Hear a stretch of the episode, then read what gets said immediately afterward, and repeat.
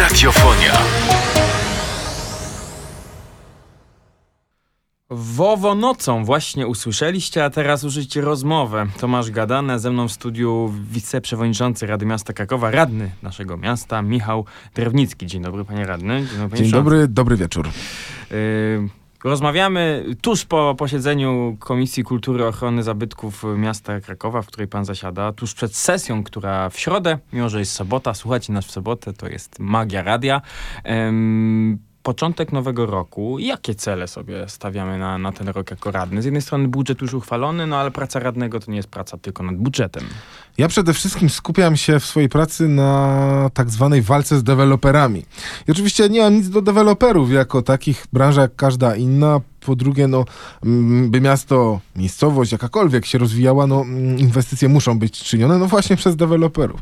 Natomiast no, w Krakowie obserwowaliśmy mm, taką dziką deweloperkę, czyli chaotyczną, agresywną zabudowę miasta, betonowanie każdego zielonego skrawka, który był wolny, był dostępny, bez patrzenia na układy komunikacyjne, bez patrzenia na no właśnie tereny zielone. I tak naprawdę tych mieszkańców, którzy już tam od dawna mieszkali. Więc cel na ten rok jest jeden, e, ochrona zieleni przed betonowaniem, no, a już można, mogę powiedzieć, że na pewno ta walka y, będzie kontynuowana, no bo choćby projekt miejscowego planu zagospodarowania przestrzennego dla północy Mistrzejowic. Tam końcówką 2019 e, roku złożyłem wniosek, by łąki mistrzejowickie, ten ostatni fragment przy Urzędzie Skarbowym Kraków-Nowa Huta e, był ochroniony, był zielony. Wniosek na komisji przeszedł, ale teraz rozpoczną się jakby dalsza część tej procedury, czyli mm, konsultacje społeczne z mieszkańcami, a później głosowanie na sesji. Dlatego cel jest jeden, by ten projekt y, y, został y, przegłosowany w formie zielonej. Tak samo jest iż oczywiście wiele innych projektów. No właśnie, po raz drugi do publicznego wglądu trafił projekt miejscowego planu zagospodarowania przestrzennego Mistrzowice Południe i warto się zainteresować, jeżeli mieszkacie w okolicy, bo można w tym aktywnie wziąć udział. O tym między innymi będziemy dzisiaj jeszcze rozmawiać e, z panem przewodniczącym. E, zostańcie z nami w radiofonii 105 FM. A teraz jak co tydzień słowniczek i dzisiaj radny miasta Krakowa Michał Drewnicki ma dla nas słowo Planowanie przestrzenne. Co to takiego? No, planowanie przestrzenne jest to taki dział polityka miejska, która skupia się właśnie na tym, by w jakiś sposób kształtować przestrzeń, kreować ją, tak by nie pozwolić na taką Tajlandię, jak to się mówi y, bardzo potocznie, czyli zabudowę kto gdzie chce, jakiej wysokości, jakich gabaretów, jaka funkcja terenu.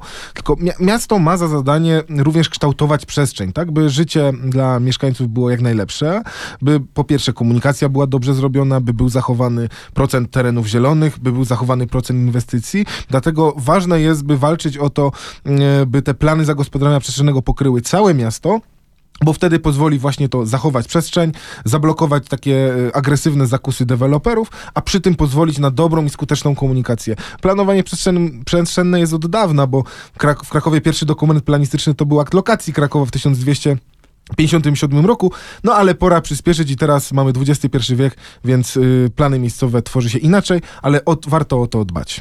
I warto wspomnieć, że to chyba największy paradoks kadencji, kadencji wielu prezydenta Majchrowskiego, że te plany nadal nie pokrywają całego miasta. A teraz męskie granie orkiestra sobie i wam, bo sobie i wam życzymy planów przestrzennych w Krakowie. Ze mną w studiu wiceprzewodniczący Rady Miasta Krakowa Michał Drewnicki. W tym roku, nie licząc nikomu, skończy 30 lat, a to już jego druga kadencja jako radnego. W wieku 21 lat po raz pierwszy dostał się do Rady Dzielnicy Miszczejowice. No i pytanie, czemu nadal, albo co 9 lat temu skłoniło, żeby być aktywnym i czemu nadal w tym świecie trudnym, politycznym e, nadal e, pan rezonuje? No trochę w 2000, 2011 roku trochę to był przypadek, tak szczerze powiedziawszy, e, ponieważ ja zawsze miałem taką chęć, by działać publicznie, tak jeszcze będąc w szkole podstawowej, e, byłem przewodniczącym klasy, organizowałem konkursy, turnieje i historyczne, i, i wiedzy, i sportowe.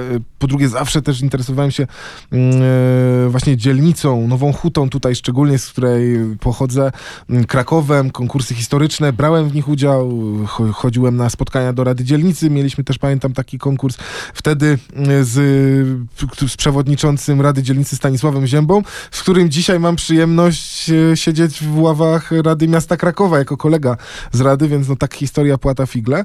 Natomiast no, nie sądziłem, że wtedy wystartuję. Tak chciałem wtedy zwyczajnie pomóc niektórym kandydatom w kampanii, natomiast okazało się, że E, Jeden z kandydatów tam pomylił okręgi wyborcze, tam były jakieś niesnaski, no i nie wystartował, wobec czego pojawiła się szansa, że ja mogę się zgłosić, bo był wakat jakby w tym o, okręgu. No to postanowiłem, zgłaszam się. Jeśli już się zgłaszam jako kandydat, no to muszę wygrać y, wybory.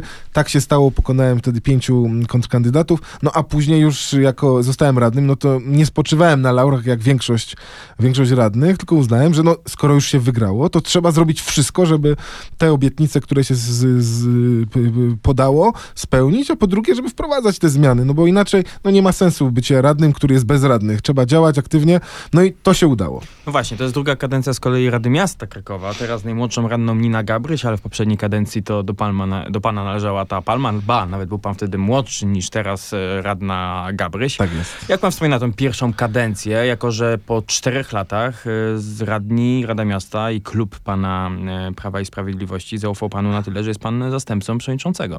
No to była ciężka kadencja.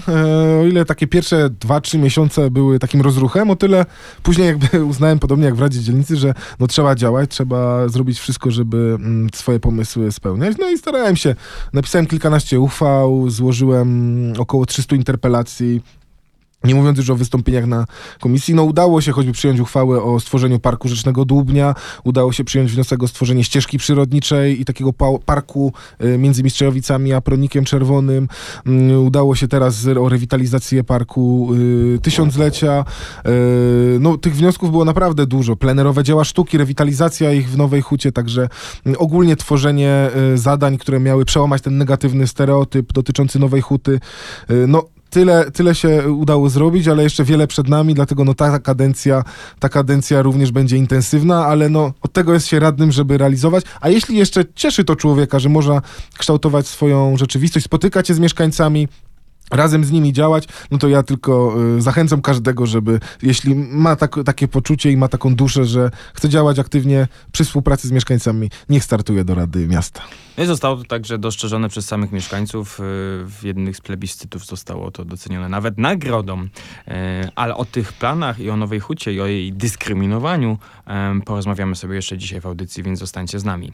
O tym, że Nowa Huta jest dyskryminowana przez włodarzy miastów y, słyszymy często, staje się to tematem kampanii, pojawia się pomysł powołania zastępcy prezydenta do spraw Nowej Huty, ale myślę, że mamy za sobą taki rok, gdzie Nowa Huta była na tapecie ze względu na, na urodziny. No i mamy y, radnych, którzy od lat, y, chyba najwyraziści, najbardziej wyraziści radni pochodzili z Nowej Huty. Jak się popatrzy na, na, na pierwsze kadencje, na już na, na przykład teraz posłów, nie wiem, posła Rasia, który pochodzi z Nowej Huty, posła Urynowicza, teraz marszałka Urynowicza. Teraz mamy dwóch radnych, których warto wymienić, Łukasz Sęk y, i Michał y, Drewnicki.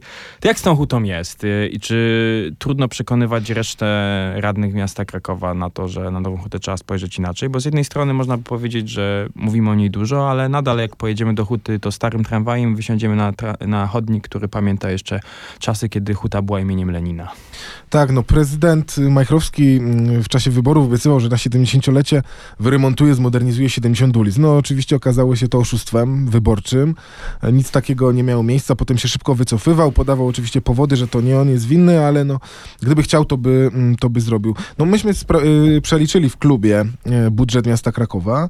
No i pierwsza, pierwsza rzecz, y, Nowa Huta, jako te pięć nowochódzkich dzielnic, Mistrzowice, Czyżyny, Wzgórza Krzesławickie, Bieńczyce, no i ta Nowa Huta, te centrum Nowej Huty, stara część, to jest około 1 trzecia powierzchni naszego miasta, natomiast równocześnie jest to 1 trzecia wszystkich mieszkańców naszego y, Krakowa całego. No czyli jeśli byśmy tak rozpatrywali, y, no to budżet, jeśli chodzi o inwestycje, również powinien być podobnie dzielony. Tak, no wiadomo, że nigdy nie będzie, ale skoro uznajemy, że Nowa Huta jest bardzo zaniedbaną dzielnicą, no to powinniśmy wręcz więcej środków przeznaczyć. No to już podliczyliśmy w klubie, wyszło na to, że na Nową Hutę y, środków na inwestycje idzie y, 24%. Czyli jedna czwarta mniej więcej. Czyli mniej więcej jedna czwarta, a powinna iść jedna trzecia. No, czyli yy, wychodzi na to, że tych yy, ki- kilkadziesiąt, czy też nawet już ponad 100 milionów w każdego roku Nowa Huta powinna więcej od, o, otrzymywać. A z czym to by się wiązało? Na przykład z nowymi halami, właśnie z tymi, 70, z tymi ulicami. O No tych niestety- inwestycjach i celach e, dla Nowej Huty powiemy sobie jeszcze dzisiaj, bo, bo jest ich na pewno sporo, a teraz e, absolutnie zgadzając się nad tym, że Nowa Huta potrzebuje więcej środków, posłuchajmy. Sorry boys, absolutnie, absolutnie. Nowa Huta dzisiaj na tapecie w związku z tym, że w studiu Michał Drewnicki, radny miasta Krakowa, wiceprzewodniczący Rady Miasta Krakowa, właśnie z Nowej Huty pochodzący, wzgórza Krzesławickie dokładniej, e, wybierany tamże właśnie. Dużo poprawek do budżetu przygotował pan radny. Napracował się w tymże celu. Ja mówię, że napracował, bo warto wiedzieć, że żeby złożyć poprawkę do budżetu, trzeba wskazać, skąd środki miałyby pochodzić, skąd miały być przekazane. To nie są takie wolne wnioski. Wszystkie przepadły. Koalicja rządząca w Krakowie wszystkie oddaliła. No ale oceńmy budżet, który jest y, i pod kątem Nowej Huty. Co warto zapunktować na plus, a co na największy minus, czego najbardziej pan, zdaniem pana radnego brakuje w tym budżecie? No, największy plus to niewątpliwie wykup y, dzielnicy Wesoła. Tam przez 10 lat Kraków będzie płacił 30 milionów e, złotych y, szpitalowi uniwersyteckiemu. No to jest ten teren między mm, rynkiem głównym a Rondem rondem Mogilskim. Y, Tam oczywiście nie cały teren, bo tak naprawdę to jest dopiero kilkanaście budynków, które miasto kupiło, ale rozumiem, że można stworzyć tam takie nowe, swoiste centrum w centrum, tak? O ile mamy rynek, Kazimierz, e, tutaj planty, o tyle brakowało takiego nowego miejsca. Mamy wiele turystów, e, natomiast no, to może się właśnie stworzyć takie nowe centrum e, życia e, nie tylko turystów, ale i przede wszystkim mieszkańców. Natomiast na minus, no faktycznie koalicja rządząca e, Platformy z Jackiem Majchrowskim odrzucili po linii politycznej wszystkie nasze poprawki, zresztą nie tylko nasze, bo również, również klubu Gibały. Niestety ubolewamy nad tym, bo nie było merytorycznej dyskusji. Możliwe, że po raz ostatni wspominamy ten klub. No tak, bo myśmy zresztą już rok temu mówili, że ten klub raczej nie przetrwa długo, ponieważ no, połowa klubu zagłosowała za po, budżetem, połowa przeciwko, więc tak naprawdę tylko dwóch radnych z ich klubu jest w opozycji do prezydenta. No natomiast myśmy nawet y, rozmawiając na sesji mówili, że my nie oczekujemy spełnienia wszystkich naszych postulatów, które zgłaszali do nas mieszkańcy, ale żeby wybrać chociaż kilkanaście pomysłów, przegłosować, wtedy za, zastanowimy się, jak głosować na budżetem.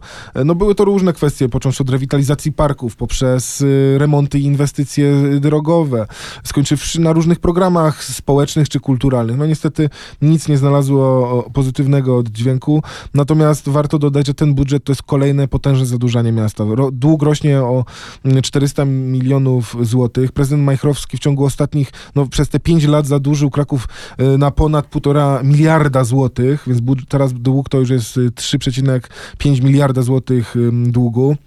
Y, No więc y, niestety może się okazać, że w przyszłości jakiekolwiek inwestycje zostaną zamrożone, no bo te wydatki skaczą tak gigantycznie. Miasto także przed sobą ma gigantyczne dalsze wydatki, bo zbudowanie trasy Łagiewnickiej to jedno, ale ta trasa musi być kontynuowana. To są kolejne miliardy. Czy możemy oczekiwać na duże wsparcie rządu w tej No sprawie? Jak minister Adamczyk się na to zapatruje? Rząd już dał wsparcie, bo de facto y, Polski Fundusz Rozwoju przekazał 900 milionów złotych takiej y, dotacji, pożyczki na budowę trasy Łagiewnickiej. Natomiast my uważamy, że jest to nietrafiona inwestycja, bo ca- koszt całych tych tras, o których pan rektor wspomniał, to będzie blisko 4 miliardy złotych, a to już jest połowa kwoty, a to jest już połowa kwoty na metro krakowskie, tak, które mówi się, że może kosztować między 8 a 10 miliardów złotych. No więc ja bym wolał, żeby miasto za, za, zamiast budować trasę Łagiewnicką, Pychowicką i Zwierzyniecko, zapewniło połowę wkładu własnego pod budowę metra, te 4 miliardy złotych, no a resztę oczywiście wystą, wystąpiło przy wsparciu rządu, co zresztą mieliśmy, mamy, ma miejsce, yy, o środki europejskie, środki rządowe, by w Krakowie wreszcie powstało metro, bo to jest jedyne rozwiązanie, które tak naprawdę pozwoliłoby łącznie z koleją odkorkować yy, Kraków. Na to wszyscy liczymy, by Kraków wreszcie stał się miastem XXI wieku, a nie był, taką za, e, nie był taki zapyziały, rządzony przez e, osoby, które już nie mają siły do rządzenia. Chcemy rozwoju, e, chcemy inwestycji, więc na to liczymy i to jest właśnie po, po, po, pomysł na ten rok. Dużo siły pan radny ma. Myślę, że w urzędzie ogólnie już jej dużo, mimo że niektórzy w metryce mają już sporo lat. A teraz nie mówmy o przegranych, posłuchajmy Back Loser w radiofonii 105 FM. Black Pumas Colors. E, Ze mną w studiu radny miasta Krakowa, wiceprzewodniczący tejże szlachetnej naszej krakowskiej instytucji e, Michał Drewnicki. E, Pan radny ostro punktuje rządzącego prezydenta, który od wielu lat rządzi mm, miastem Krakowem. Jeszcze cztery lata. Pan prezydent zapowiada od wielu lat, że to jest ostatnia kadencja, ale myślę, że tutaj już tak definitywnie też, też nie spoglądając nikomu w wiek, to tutaj trzeba spojrzeć w wiek, bo, bo pan prezydent na emeryturze jest. Jego zastępcy, którzy kończą wiek emerytalny, no niestety lądują w spółkach y, miejskich, a nie na emeryturach. E, Ale czy miasto przygotowuje się na to, żeby e, i klub kluby i partia pana, żeby za 4 lata mieć kandydata samorządowego, a nie kandydata mocno partyjnego, tak jak z reguły to było? No, w dużych miastach partie zawsze miały kłopot szukając kandydata, bo w większości to wszystkie partie no, wystawiały kandydatów, którzy często byli posłami albo były osobami, które były rozpoznawalne, no chociaż akurat Prawo i Sprawiedliwość często prze, przeważnie wystawiało kandydatów takich nie stricte partyjnych, tak? Był Marek Lasota, który był radnym województwa, województwa i to Platformy Obywatelskiej, Wcześniej był profesor Ryszard Terlecki, zanim jeszcze e, stał się e, politykiem. E, no więc tutaj różnie to bywało. Natomiast w środowisku prezydenta, to jest, no nie mówi się tego tak na co dzień, ale tam tak naprawdę już trwa walka mm, o schedę po prezydencie Jacku Majchrowskim. Delfiny zaczynają tą walkę pod dywanem, jak takie buldogi. Tutaj głównie mowa o wiceprezydencie Andrzeju Kuligu, który no, jest teraz taką szarą eminencją urzędu, wiceprezydentem prezydentem, który de facto podejmuje decyzje. Mm, no i Rafałem Komarewiczem, który jest szefem klubu radnych prezydenta Majchrowskiego tak naprawdę oni grają na wyniszczenie siebie nawzajem. No zobaczymy, kto wygra. Natomiast ja sądzę, tak na zakończenie mówiąc, że prezydent Majchrowski, jeśli będzie kogoś popierał, to sądzę, że poprze, ale żadnego z nich. Ja też tak myślę. Myślę, że to będą osoby bardziej zielone. Jest taka szansa. E, dziękuję za tą rozmowę radiową. Ze mną w studiu Michał Drewnicki był. Nasza rozmowa będzie się nadal toczyć w części podcastowej. Tego podcasta znajdziecie na stronie Tomasz Kokowej. Dziękuję bardzo, panie radny. Dziękuję bardzo i życzę dobrego wieczoru. Radiofonia. Kontynuujemy naszą rozmowę o delfinach, o bulldogach. Trochę pomówiliśmy o tym, że za 4 lata będziemy wybierać nowego prezydenta Krakowa. No właśnie, za te 4 lata powinniśmy żyć w zupełnie innym mieście. Nie wiadomo, jak będzie z kluczowymi inwestycjami, ale e, kluczowe jest teraz to, co się dzieje też w Wejhucie w związku z nową hutą stalową, nową hutą e, ArcelorMittal wygasił wielki piec. Mówi się, że tymczasowo, ale różnie z tym e, może być. To jest wielkie wyzwanie, ale także wielki problem dla tysięcy osób, które są zatrudnione w hucie, ale także w firmach wokół huty, bo o tym się czasem zapomina, ile firm zależnych było od, od nowej huty i teraz e, jest, że tak powiem, duży kryzys w związku z tym. O nowej hucie przyszłości, o projekcie mrżące mówimy od, od, od wielu, wielu lat. Jest to pole graniczne dla miasta, ale także dla, dla województwa, bo, bo to są wspólne, to są tereny prywatne, to są też tereny, które należą do, do jednych i do drugich. Jak możemy przyspieszyć te pewne działania? Bo jaką wizję ma pan radny, pan przewodniczący z tym, jak ta huta powinna w najbliższych latach, nie tych 20, 30, tylko tak naprawdę 10 najbliższych się zmienić i mówię o tej hucie stalowej. Jeśli chodzi o hutę ArcelorMittal stalową, no tam na pięć zakładów, które funkcjonują w tej hucie, jako część właśnie całego kombinatu, e, zamknięty został tylko jeden, to znaczy właśnie Wielki Piec. Tam pracowało e, 800 osób. E, połowa z nich w tej chwili jeździ e, do Dąbrowy Górniczej. E, druga połowa została w jakiś sposób rozdysponowana w ramach tych istniejących pozostałych części, czyli na przykład walcowni, która dalej funkcjonuje. No, Dzisiaj każdy z nas, każdy mieszkaniec Nowej Huty czy Krakowa może zobaczyć, jak właśnie do krakowskiego kombinatu wjeżdżają po prostu całe pociągi z taką suro, surowymi sztabami blachy, mm, gotowej jakby do walcowania. Więc tutaj y, o tyle jest lepiej, że huta nie przestała istnieć, tylko huta, mm, jakby wielki piec został wygaszony, no co, co jest rzeczą lepszą niż jakby miał, e, miała cała huta zostać sprzedana, tudzież zlikwidowana.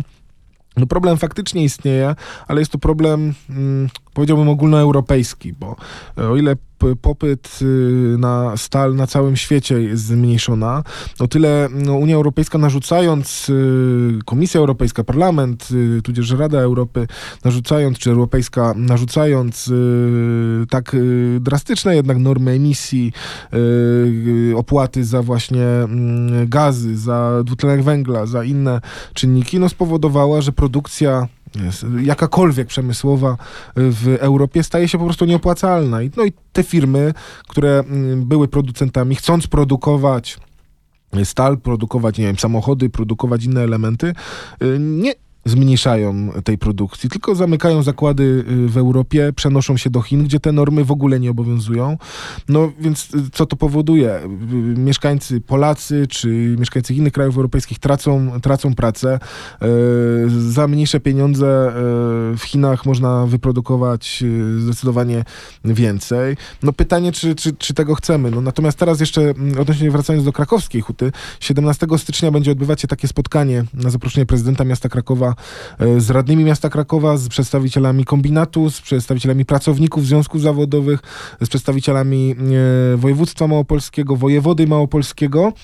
Będziemy się zastanawiać, co zrobić, by po pierwsze e, właśnie tych, tym, pomóc przede wszystkim tym pracownikom, którzy e, albo są na granicy utraty pracy, albo mają problemy, by dojeżdżać codziennie do Dąbrowy Górniczej. E, Co zrobić, by właśnie huta, jakby ta, ta decyzja prywatnego przedsiębiorcy była jak najmniej dla nich radykalna, no, więc będziemy tutaj myśleć. No, a po drugie musimy przyspieszyć z realizacją huty, nowej huty przyszłości.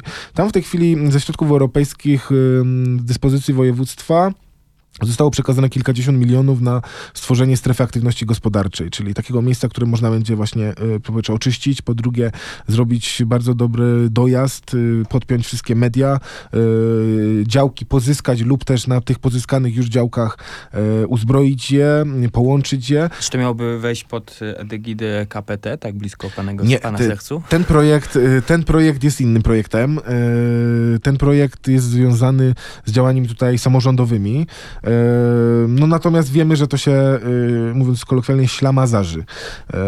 Projekt powstał w 2014-2015 roku. W tej chwili e, środki zostały przyznane w, w 2018 roku. E, Czekamy na realizację. No, Niestety tutaj Nowa Huta Przyszłości spółka nie, nie spełnia się. Natomiast pan redaktor tutaj wspomniał o tym drugiej jakby nodze tego projektu Nowej Huty Przyszłości, czyli tych działaniach em, wojewody rządowych Krakowskiego Parku Technologicznego i tej spółki e, Nowe Centrum Administracyjne. Tam był taki problem, że jeszcze mm, poprzedni, poprzedni e, wojewoda Miller podpisał list intencyjny z kombinatem, by wymienić część gruntów. Tak Huta by pozyskała na własność część terenów, natomiast oddałaby grunty nieużywane już dzisiaj przez nich na właśnie takie cele nowych technologii, nowe fabryki, nowe zakłady. To się niestety nie udało z względów prawnych. Po prostu analizy prawne pokazały, że taka zamiana nie jest, nie jest możliwa. Nawet jeśli by się dokonała, Komisja Europejska e, momentalnie by to zablokowała, sprawa byłaby w sądzie. No więcej problemów niż korzyści. Natomiast spółka teraz, ta, która miała się zajmować ta rządowa, państwowa, mm, tymi terenami jest połączona z Krakowskim Parkiem Technologicznym. Wiem, że oni szykują teraz nowy projekt. Sądzę, że niebawem go przedstawią i na pewno mam nadzieję, że będzie komplementarny do działań miasta. A jeszcze wracając do tematów e, wygaszenia dużego pieca i do tego, że część pracowników została prze, przeniesiona, e, Solidarność Nowochódzka zarzucała premierowi Morawieckiemu, że w za mały sposób zaangażował się w, w rozmowy, z, kiedy jeszcze był na to czas e, z ArcelorMittal. Jak się pan odniesie do tych zarzutów? Ja sam osobiście rozmawiałem krótko, bo krótko z premierem Morawieckim razem z przewodniczącym klubu Włodzimierzem Pietrusem. Zwróciliśmy uwagę, premier wtedy, premier no, obiecał, że podejmie działania i z tego co wiem, no takie działania podjął. Zresztą no, patrząc po mm, działaniach legislacyjnych, tak, bo można mówić, ale warto zawsze sprawdzić na dokumenty. No i tutaj dokumenty mówią, że rząd przyjął e, projekt założenia usta ustawy, potem Sejm przegłosował ustawę e, o tak zwanych e, branżach energochłonnych. Tam Mital na podstawie tego dostał dość duże zwolnienia, jeśli chodzi o produkcję energii, to znaczy dostał z tego tytułu tutaj no, spory bonus finansowy. No to niestety nie pomogło. Mm, No, nie można też rządu do końca winić za działalność prywatnej spółki, prywatnej jeszcze międzynarodowej, zagranicznej spółki. Eee, ArcelorMittal ma zakłady w całej Europie i ten wielki piec, który został wygaszony, to nie jest jedyny y, wielki piec, czy jedyna huta, która została zamknięta, bo huta w Krakowie dalej funkcjonuje, tylko został wygaszony y, wielki piec, stalownia, te inne zakłady funkcjonują. Natomiast w Europie Mittal zamknął, zamknął inne zakłady, tak, więc tutaj warto dodać, że być może gdyby tych działań nie było, y, cała krakowska huta, łącznie ze, z walcownią, łącznie z koksownią, łącznie z tymi innymi zakładami, również byłyby zamknięte.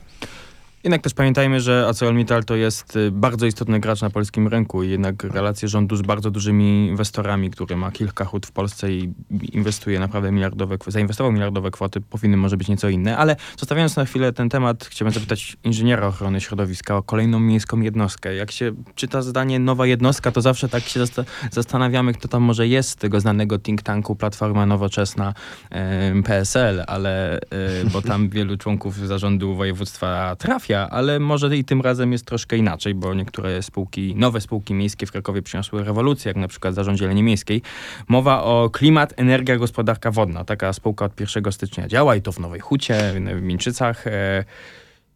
Jakie cele, albo czy te cele, jakie przed sobą ma spółka, czyli budowa i utrzymanie systemu odwodnienia miasta, ochrona przeciwpowodziowa, inwestycje w, w odnawialne źródła energii, um, czy będą one dobrze realizowane, czy te plany, jakie przedstawiono Radzie w, w związku z działalnością tej, tej, tej miejskiej jednostki inżyniera ochrony środowiska zadowalają? Ja zawsze z dużą dozą sceptycyzmu podchodzę do tworzenia nowej instytucji, bo od razu, każdy, każdy zresztą z nasz słuchacz wyobraża sobie od razu, no tak, nowa spółka to tak, nowy dyrektor lub nowy prezes, nowy nowa samochód, siedziba. nowa siedziba, nowa sekretarka, nowy kierownik, Nigdy nie jest nowy to pięć portier, osób. nowy ten i suma summarum mówi się, że nowa jednostka, na początku trzy osoby, no potem pięć, potem dziesięć, za trzy lata dwadzieścia, potem pięćdziesiąt. Mieliśmy przykłady, że małe spółki, e, czy też też y, jednostki budżetowe mm, miały być małe, na kilkanaście osób. No, Zarząd Zieleni Miejskiej pierwotnie miał być y, instytucją na kilkanaście osób, góra kilkadziesiąt, tam 20-30, dzisiaj ma ponad 100.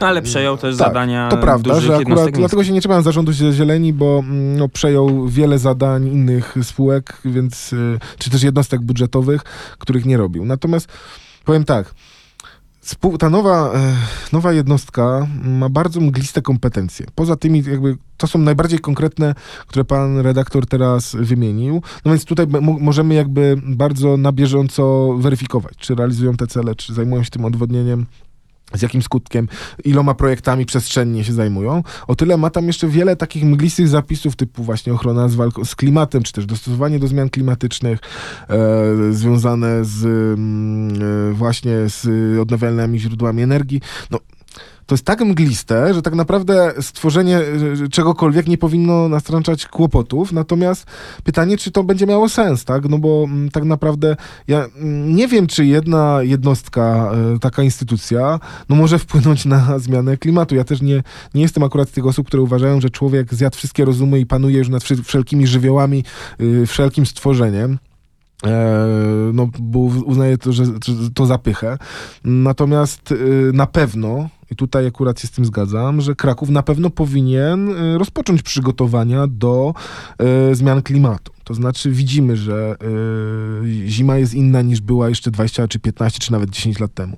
Widzimy, że y, opadów deszczu jest coraz mniej. Problem zaczyna być z wodą i to nie chodzi o taką wodę w kranie, bo teraz z tym nie ma problemu, ale choćby chodzi o uprawy, choćby o grunty, o zieleń. Y, w ogóle o y, funkcjonowanie roślin, świata zwierząt.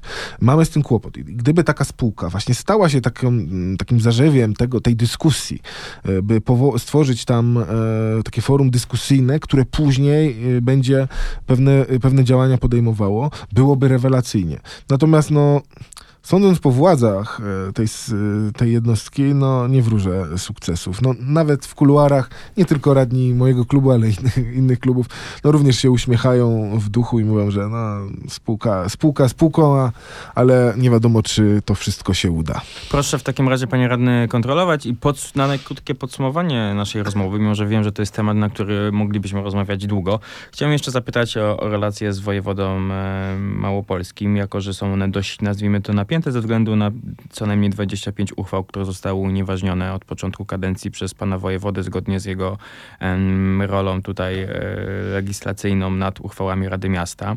Wiem, że nawet sam prezydent Majchrowski przyznaje mu niejednokrotnie rację. Em, z drugiej strony pewien y, porządek prawny, jaki dotychczas był. Y, Rada Miasta takie uchwały przyjmowała i wojewodzi je, nie, je, ich nie, zaskarży, nie zaskarżyli wcześniej.